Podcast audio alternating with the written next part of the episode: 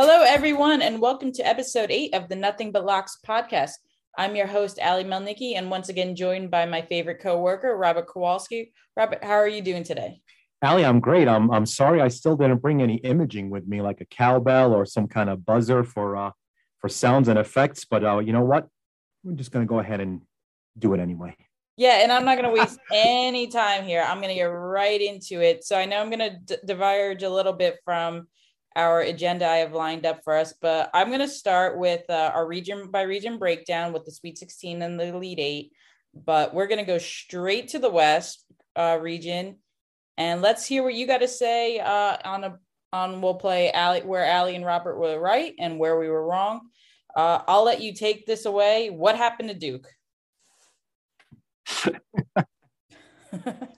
you mean uh, Gonzaga? Oh man, yeah, I was reading Duke. But yes, well, we'll go for both. But yes, what happened with Gonzaga? Just sadness. Just I look it for as consistent as as models can be. They're never foolproof. You know, I I've had every single chart pointing towards this is it. This is the year. Barking nonstop for I don't know how many episodes, how great this program was. And they got beat they got beat by a Razorback team that, well, I mean, you know, to be honest, they they played, you know, at, at a pretty brisk pace. Uh, you know, they Arkansas didn't get to the line as much, you know, despite that being a big strength for them this season.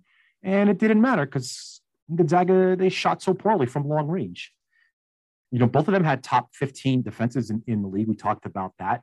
The game stayed way under the posted total from a gambling perspective by 13. And, uh, you know, I, I guess we could just look at it as, you know, they, they ended the campaign, Gonzaga did three and three straight up, you know, and against the spread against teams from major conferences. You know, if you want to include Memphis as a major conference caliber, you know, it's not unreasonable with their late form.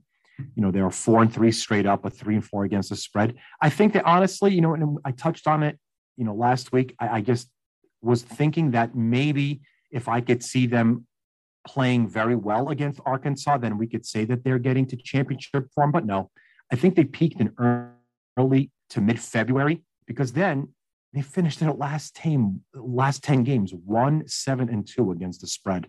Wow. Yeah. And I watched the game, and from the beginning, it looked like Gonzaga was just not there we can talk about all their turnovers. I think they had something like 15 turnovers. Yes. Chet Holmgren really couldn't get going. He was just always in foul trouble.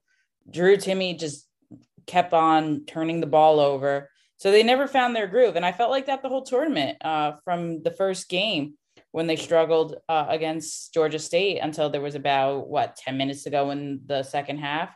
Right. So they never, like you said, they never got going.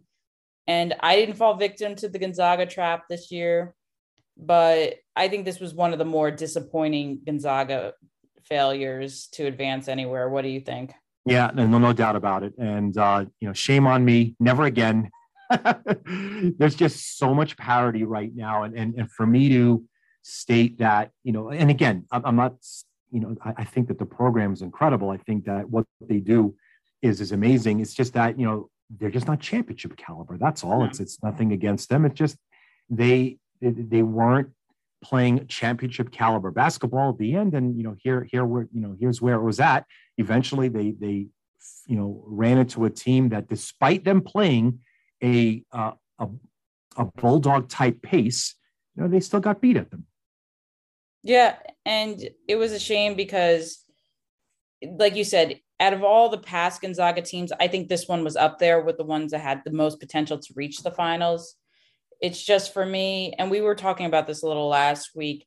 Is it their lack of strength of schedule?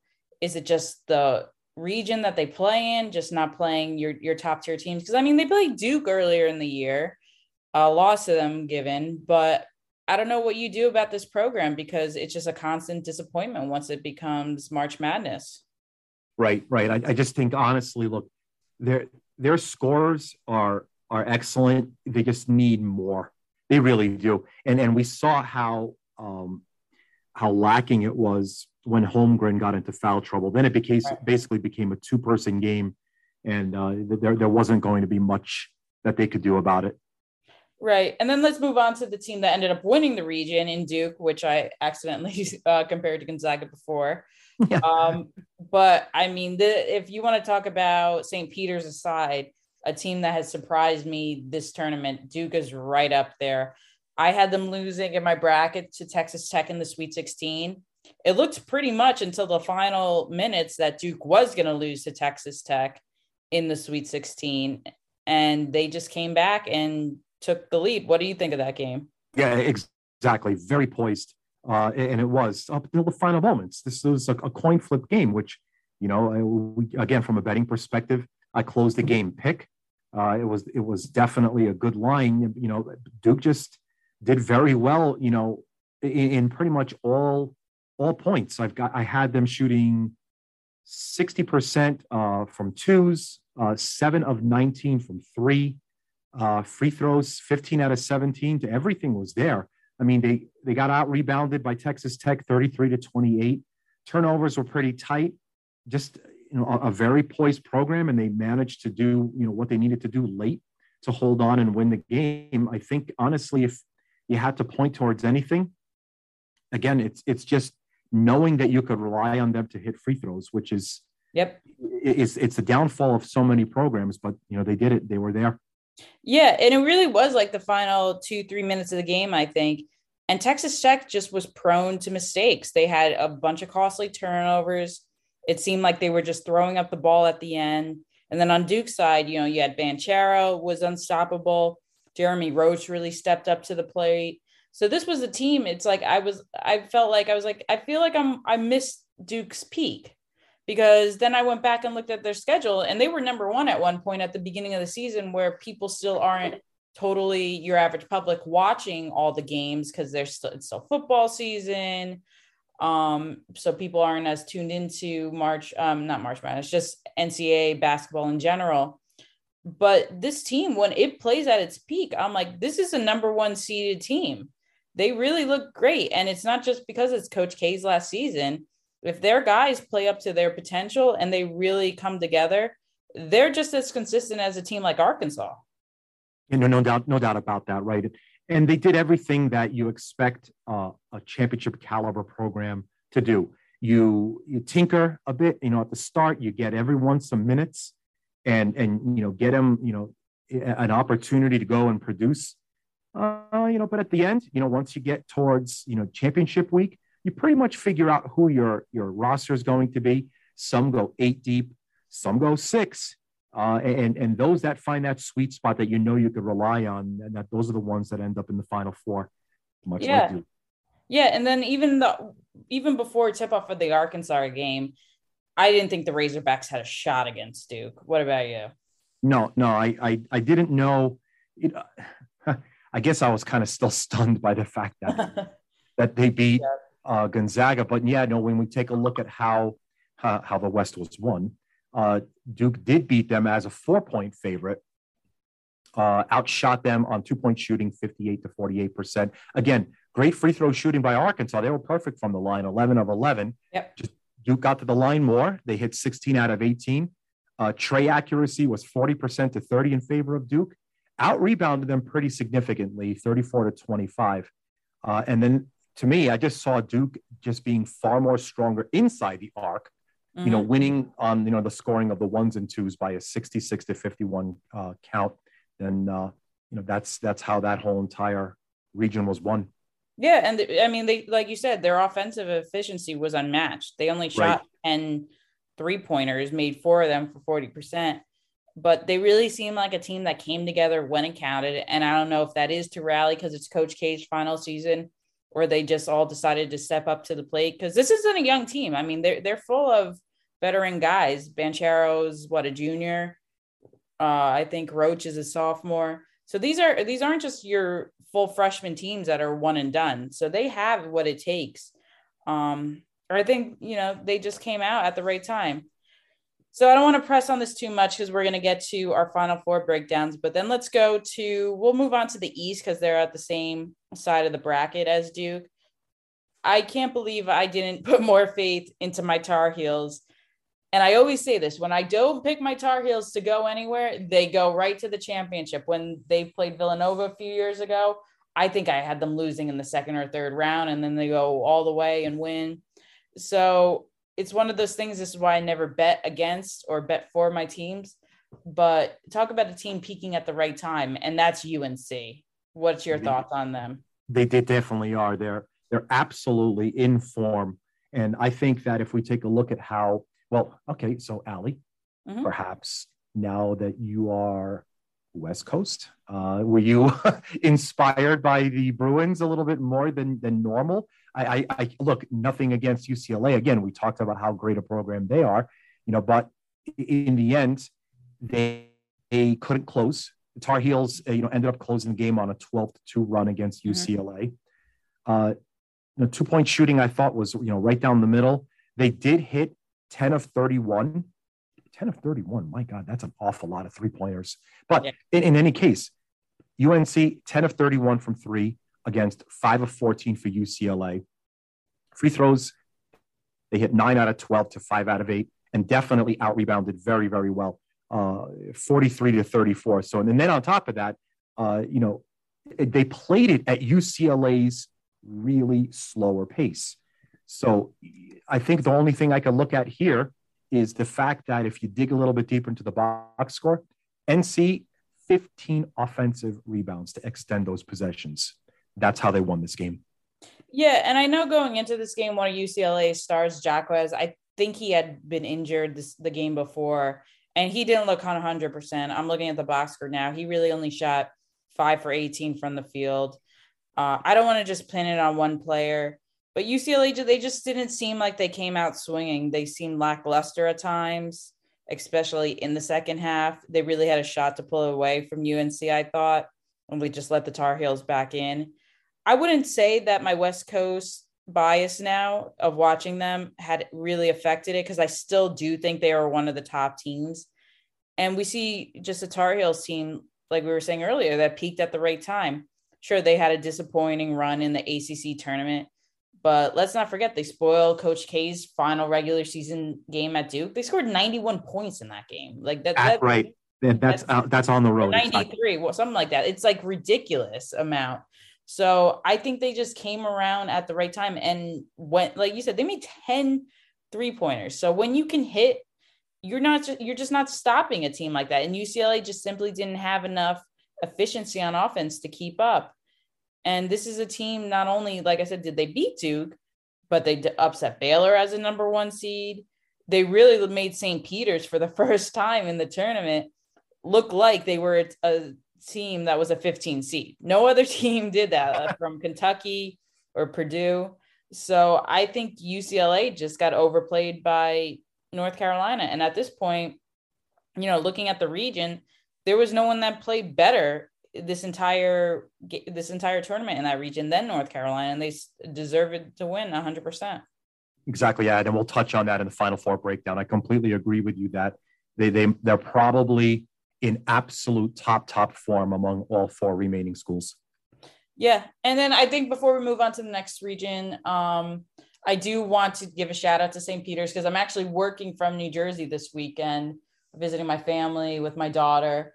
And when I landed in Jersey on Saturday night, everywhere was just peacock pride. Everyone was so happy that St. Peter's was making a run. And truth be told, no one really thought they had a chance against UNC there was those that had hope, but everyone was rallying around this team. And whenever you get a double digit seed to go as far as the Elite Eight team, you got to give them props. But you've never seen a 15 seed go that that far. And just in the way they won, they really beat some top tier teams in Purdue, especially in Kentucky in the first round. So I think we both have to give a shout out to that team because they played their heart out the whole tournament. And that's really what March Madness is about. You see these kids that this is their final game they're ever going to play in their professional careers. They don't have an NBA future, not even NBA G League. Maybe some of them might go and try to play internationally. But this is what you love to see about March Madness. They just played their hearts out. And it was a shame that their run came to an end, but what a Cinderella story it was. That's the definition of it. And actually, this is what I always root for. And we actually you know, talked about that, you know, just just finding dogs and just backing them. St. Peter, you know, I mean, to me, St. Peter's, that's probably the best story. I mean, you know, you remember when this is a while back, but you remember when Leicester City won the English Premiership a oh, few oh, yeah. years ago? Yeah. It's kind of like if imagine if St. Peter's actually won the whole thing. It's probably going to be like it would have been the greatest story. I mean, as it is, it's an amazing story, but it would have been the greatest sports story I think that you could put down among all of them, like legendary stories of how they are coming out and just fearless, fearless against anyone that they're playing. It doesn't matter what the matchup was; they just went in playing with house money. Uh, and and you know, again, you know, you look at how they stunned Purdue. They did it. They hit their free throws, 19 of 21 from the line. They they just did really, really well. Played great fundamental basketball. Uh, you know, didn't turn the ball over. Hit their free throws. Eh, look, eventually, you know, you play North Carolina. It was never a game you know, and, and just just basically the way it was, it just it just never they never got anywhere close, and it was over, you know, pretty much five minutes in. I saw, but I still think it was an, a fantastic story, uh, and, so now we could take a look at how uh, they can, you know, enjoy the fruits of this. I, I honestly hope that. Uh, you know, St. Peter's, which by the way, I think I read it, but I couldn't confirm it. I heard that they had to get approval for like a thousand dollar travel stipend Probably. for the last match just to get to play to Purdue, which is sad. Uh, but you know, hey, you know, now uh, let's hope that that never happens again for this program, and uh, I hope to see them, you know, play, uh, you know, in next year's tournament. Yeah, and this is one of the things. Just to make a final note, uh, I hope the NCAA committee really takes notice to this.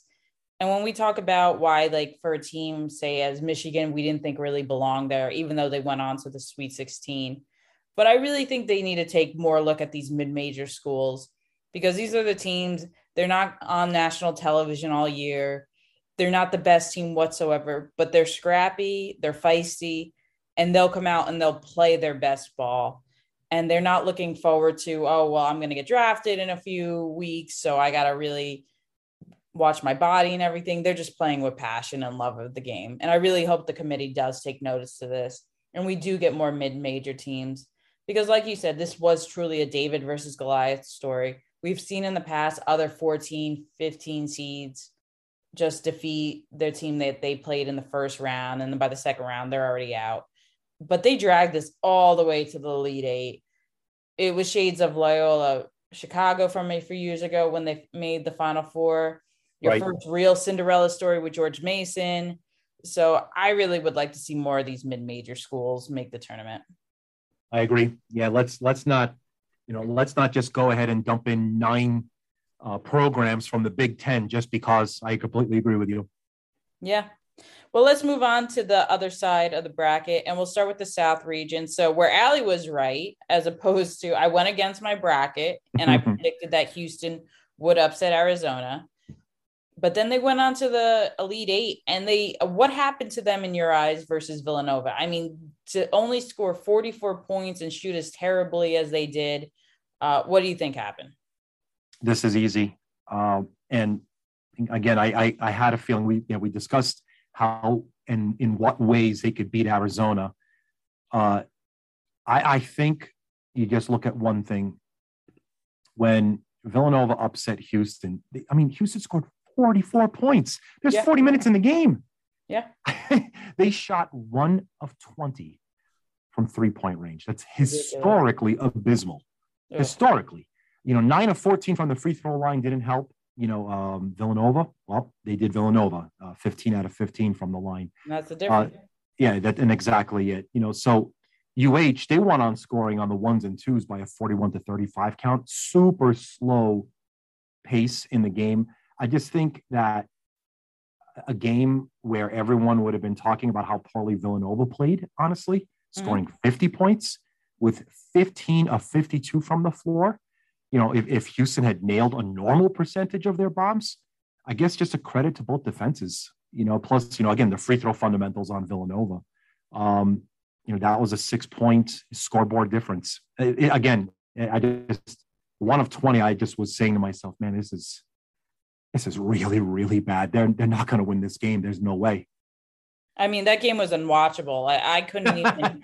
it, it, was truly un- unwatchable. Just throwing up bricks and everything. At one point, I'm like, they need to just stop taking threes. Why are they taking all these threes? They're not hitting any of them, and they no. just kept taking threes, taking threes.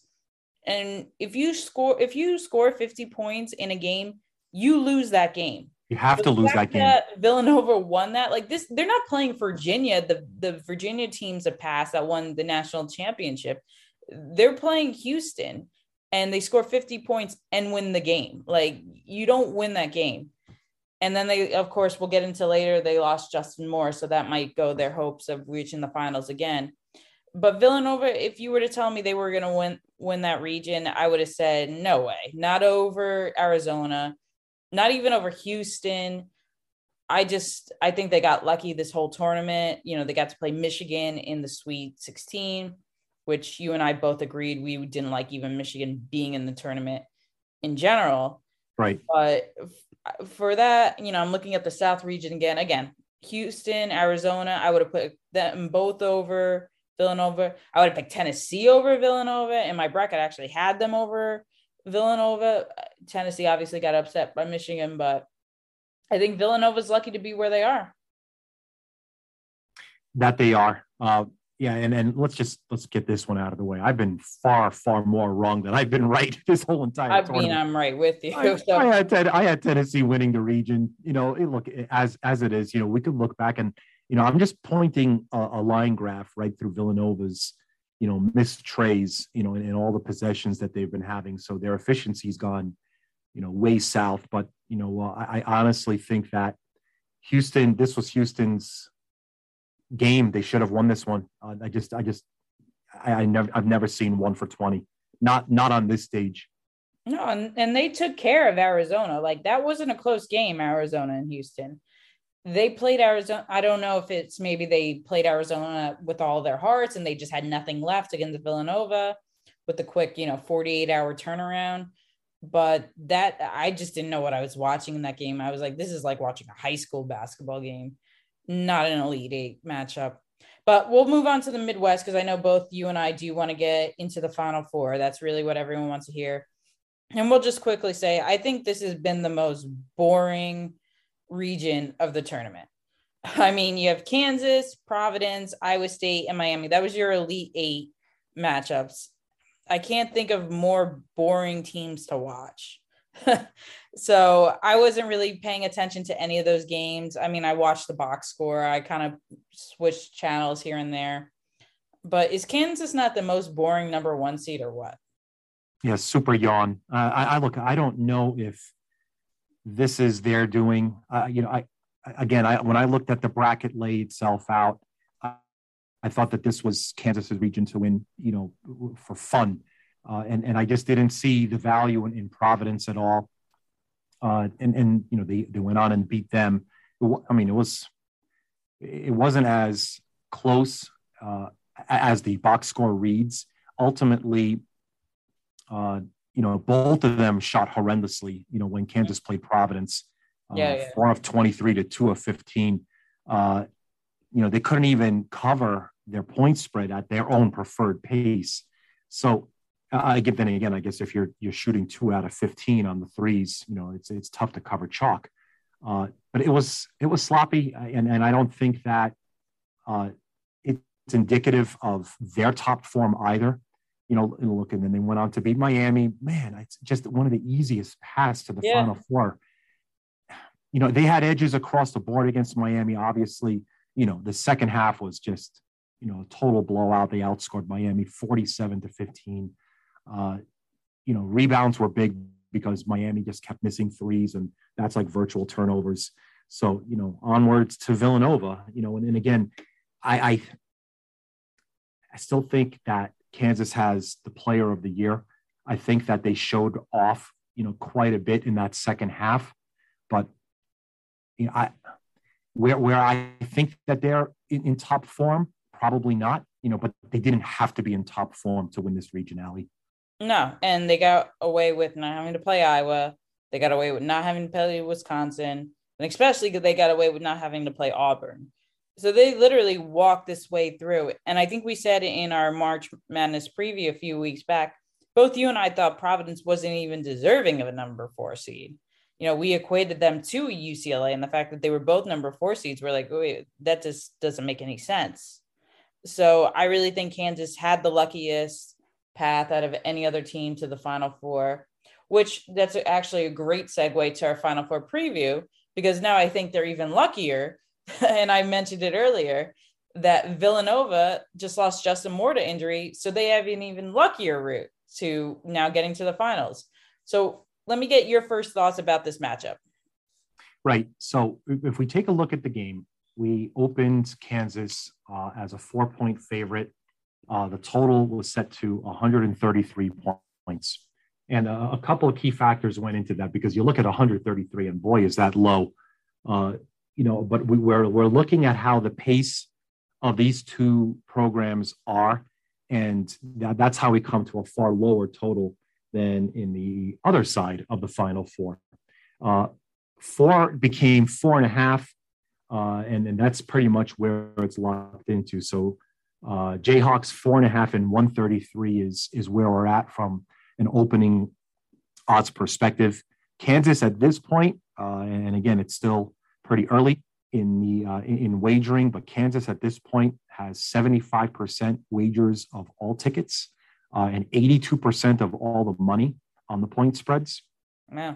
And so, right, and, and that's where we're at, you know, from, you know, from the uh, odds perspective and, and where we're at there. Yeah. And I wrote, I actually wrote my picks already and published them yesterday for the blog. So, spoiler alert, but we're talking about this anyway. I have Villanova covering. I, I would gladly take the four points with Villanova because I think at times Kansas, they don't blow anyone out. They, they, like we just, just saw in their Providence game, you know, 66 61 the final. They just don't blow anyone out. And I still think Villanova behind Collin Gillespie, they have, they don't have a lot of depth, but they have enough on their starting lineup that they can keep the game close. And I just don't think Kansas is this stellar team that's just going to run away with the game early and have Villanova in the books by halftime. So, me personally, I'm taking Villanova with the points. I don't know if they'll edge it out. I do think it's going to be a low scoring game. Uh, the the pace I think is going to be a slower pace game, but I'm I'm back in Villanova with the points. I'd like to see Villanova win because I'm a big Jay Wright fan, and I just don't I just don't like Kansas. but uh, I will definitely back the Wildcats to cover, and I still have the Jayhawks winning though. What about you? Beg you? Right? So let's take a look at this from Justin Moore's perspective. Who's Justin Moore, right? And so he was clearly a, a key rotational player, right, uh, for Villanova. He got his ACL blown out. Uh, actually, not his, his Achilles, which, mm-hmm. ouch. Uh, you know, when when you tear that, you're you're probably not going to be seen from on on a court for another year. You know, right. no matter how great the medical technology is today. So, uh, you know, he's he's actually number one in, in minutes played per game at 34.6. The guard averaged almost 15 points a game, four rebounds, right? And he's shooting 35% of his threes and 75% from the line. So you'd say to yourself, wow, that's really, really significant. That's somebody that we would want. Uh, and, and if without him, you know, obviously it's going to be a, a ton more pressure on Collin Gillespie, uh, Jermaine Samuels to carry the load on the offense. However, so I dig a little bit deeper. When Moore's not in the game this year, Villanova actually outscores opponents 17 versus 13 points uh-huh. per game, right? So now the overall adjustment is about plus or minus a half. Okay. When Moore is in the game, there are less turnovers. So if you look at it, it's really not that much of a miss. Uh, you know, he, he's probably going to be, you know, replaced by other um, other forwards and guards that could come in and, and, contribute. I still think, like you're right, I still think Kansas is four, still four points better. You know, look, Houston was better. Right. Right. You know, they lost again because of their bad three point shooting. I'd have to say I would probably take the points as well. The One thing that did jump out to me, I know we, we talked a little bit about the total, about the, the slower pace in the game, but my math says this falls somewhere closer to like 137. total points, okay. 136 and a half. So if, if I had a lean, uh, it would be over the total of 133. See, I, w- I would think it would be a lot higher total than what was set. So I would probably side with you on the over just because whatever I think and Vegas thinks are usually the opposite. So let me go side with Vegas on that one. Uh, but the fact that, like you said, that Kansas is getting so much of the action and the line really hasn't moved. To me, that's that just spells a Villanova cover. So I'm hoping right. that the Wildcats will go ahead and cover. But I actually won't be shocked if they pull out the win because we've seen Kansas disappoint on the stage and they really haven't the whole entire tournament played a team that's even Villanova's caliber, in my opinion. Villanova took care of Providence, so I don't I don't put them in the same category. So I think that maybe Kansas could fall flat. What about you? I do think I do think so. I, again, the, the number on the spread is close. Uh, I, I still see a cover from from Villanova. Again, I, I don't think that they're going to miss more as much. Uh, but um, if I had a lean from a betting perspective, it would be on over the total Ally. Got it. All right. So we both like Villanova to cover. Uh, we both like the over. So let's move on to the other matchup. Probably, I think this is going to be by far ratings wise the most watched game of the tournament. You got the most storied rivalry in all of the NCAA basketball history. Duke and UNC meet again in Coach K's final season. The only thing missing from the story that would have made it even juicier is if Roy Williams waited another year to retire with UNC, and we had both of those storied coaches retiring at the same time. But me personally, as a UNC fan, you can script a better Final Four fat matchup for me. Like I said, unless it was Roy Williams coaching. But as much as I love my Tar Heels, it just seems like the basketball gods are coming together and this is coach k's year. What about you? What do you think? Yeah no this this this is quite the matchup. Opening odds we said duke as a four point favorite. It's still sitting there at four. The total of 151 hasn't budged either. So equal action on both sides. If you look at it again early unc has 53% wagers of all the ticket count uh, on on the point spread. Mm-hmm. Uh, 48% of the money on the money line, outright win, uh, Duke has 59% of all the tickets and 64% of money on the money line. And so it's it's close. It is close. And that's that's a great thing when we were having you know equal opinions on this great final four matchup. You know, not too bad for Hubert Davis's first season as head coach, huh, Ally? No, not at all. And this is a UNC team that, you know, we were thinking back in February. Are they even going to make the the tournament? And then they right. came out at the end of the regular season and they just literally blew through the competition, especially beating Duke on that last game of the regular season. Like I said, they kind of fell fell short in the ACC tournament, but it, gosh, they really have just I mean beating Baylor, beating UCLA. Really, they have just a big best of a resume as any other team in this Final Four. I think actually that they have the best resume of the caliber of teams they beat in this Final Four. What about you? Yeah, no, you're you're right, and I think we could point towards you know again I I love looking at how you know what what the current form is of a program. They're absolutely top top peak right now of, of all those remaining. Uh, Brady Manek, man, he's been vital to the team's success. Yeah. You know, especially during this tournament. You know, he scored. I think he had 19 um, in in the last game against it's against St. Peter's, and then ultimately, look, I, I just have UNC's ratings better. I, I, and look, they've been underrated when they lost to Pitt. Everyone just pretty much said, "Okay, goodbye, get out of here." I, and I think they've been underrated ever since that loss. So you know, you, you, we, I touched on a little bit about rotation, right? And so right now, UNC's rotation is basically, you know, six athletes that's it. You know, sometimes seven, but they're basically rolling with six. Other guys on UNC, you know, quite frankly, they're just bad. Uh, but those that are in the rotation, they I think they match up very well against Duke. I, I don't I don't think that there's much line value eh, from a betting perspective, but you know, to me, I think that four should probably be a three, maybe even a two and a half. Uh, so I, I again, I'm I'm leaning dog here, Ally. Uh, I wish I could. Uh, I, I'm not going to bet.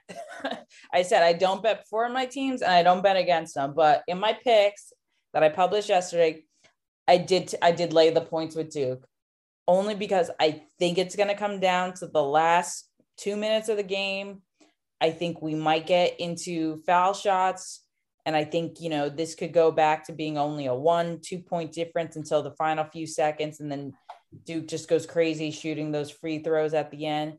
But also, again, I got to listen to the basketball gods. I think that they're they're laying down the framework for Coach K to make it back to the finals.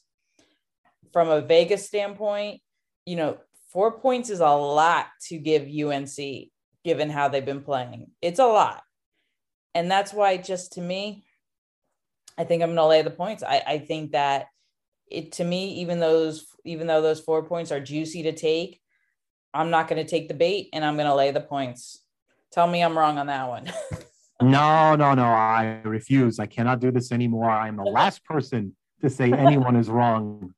Uh, I, I, I, see your your logic, uh, and I definitely follow your analysis. And I look, they they've made it this far, and I think that you know that the program is you know you know clearly we've got them the favorite for a reason. And you know even if you look at it from a futures perspective, you know they're right now the number one choice uh, in in the book right now for odds to win the entire tournament. So I I, I can't I, I can't go against that that line of thinking, Ally. Well, at least we disagree on something here. So, so you like UNC with the points. I I'm not betting again. I'm not betting. I said I don't bet for and I don't bet against my team. But if I were to tell you who I let I lean towards, I'm laying the points with Duke. When it comes to the total, again, I think that 151 is juicy and I want to take the over. We saw how many points they scored over 170 their last time facing each other but I think this team, these two teams are more buttoned up this time around on defense, and I'm I'm leaning under. What's your t- thoughts on the total? Right. Yeah. The wise choice is is to look at under only again because of their form and, and how they've been playing. Three pointers have been hard to come by, right? And if you're missing threes, uh, you're, you're leading more towards you know larger, easier transition baskets. So those threes become twos uh, and, and, that lean toward that leans far more to the under. Where I thought that the, the Nova Kansas game is going to go over 133, just because man, that's way too low. Uh, you know, I, I can't see North Carolina and Duke getting to 151 either. No, no. It should be a really good game. Like I said, I think it's going to be close all game. I think Duke's going to end up pulling away at the end, and I think we're going to have you know a Duke, we're going to have a full Duke versus Kansas finals you would have liked i know roy williams would have liked to seen a unc kansas finals sitting in the crowd but i think it's you know i probably should have thought more about having the blue devils instead of gonzaga represent the final four just knowing that hey it is coach k's year and the basketball gods do like to play with us but hey we've had a hell of a tournament and i will root for coach k this time around. I think he's one of the best college coaches of all time. I don't think anyone will disagree with that, if not the best. So, hey, he should go out on top. What do you think? No, I, I, I agree. He's, he's you know, clearly in, in the Mount Rushmore of, mm-hmm. of greatest leaders, you know, from, from a, a sports, a sports management perspective. There's no doubt about it. What he's done in his career is, is basically unparalleled. Yeah. So before we end the show, uh, I know we played this when we were going with our Super Bowl scenarios, and I really enjoyed it. So I wanted to play it again because you are the odds maker. But let's guess the odds of the potential for finals matchups. Uh, do you got any odds for me? Absolutely. Uh, this All is right. tons of fun. So again, we're looking at uh, my adjusted power ranks where you know the programs are to this day and I factored in all things such as uh, peak form, uh, tournament performance, roster, and current point spreads of the final four matchups. So, Kansas and Duke, Kansas and Duke, which is just by odds alone the most likely scenario. Yeah, I was just gonna say that. I mean that that's my pick right now to get to the finals. Um, Duke's going to be favored. Uh, I would say it's similar like in North Carolina. I'd say four and a half. Well, you got yourself a position because this one would come out pick. Would it? Wow. Kansas and Duke would be pick. Interesting. no, that that that's crazy because I, I think Duke is by far the superior team. Wow. So so now this kind of unfolds and and gives you an opportunity for huge value as we move forward. So now if let's say UNC beats Duke, mm-hmm. what's the mm-hmm. line on Kansas and UNC?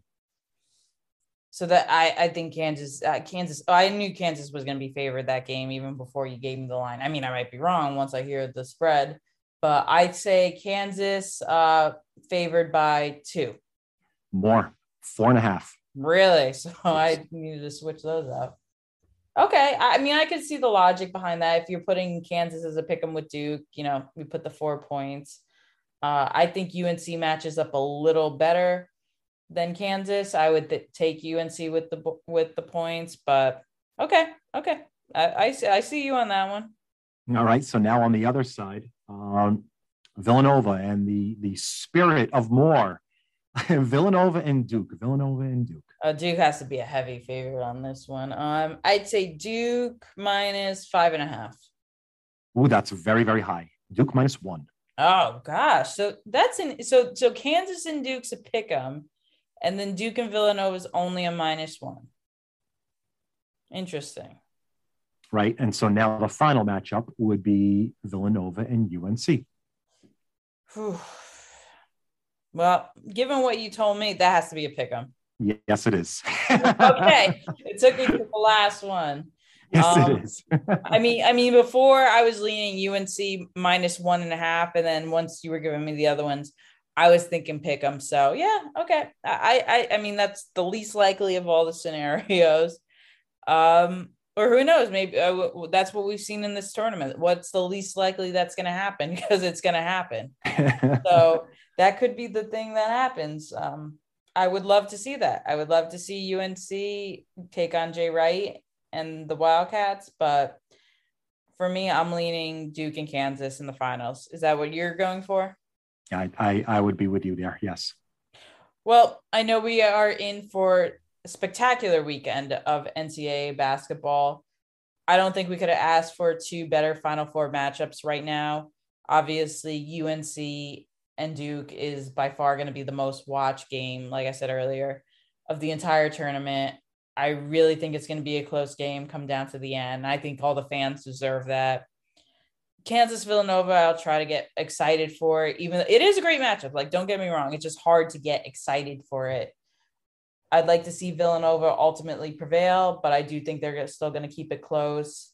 So I th- do think you're in for two close matchups.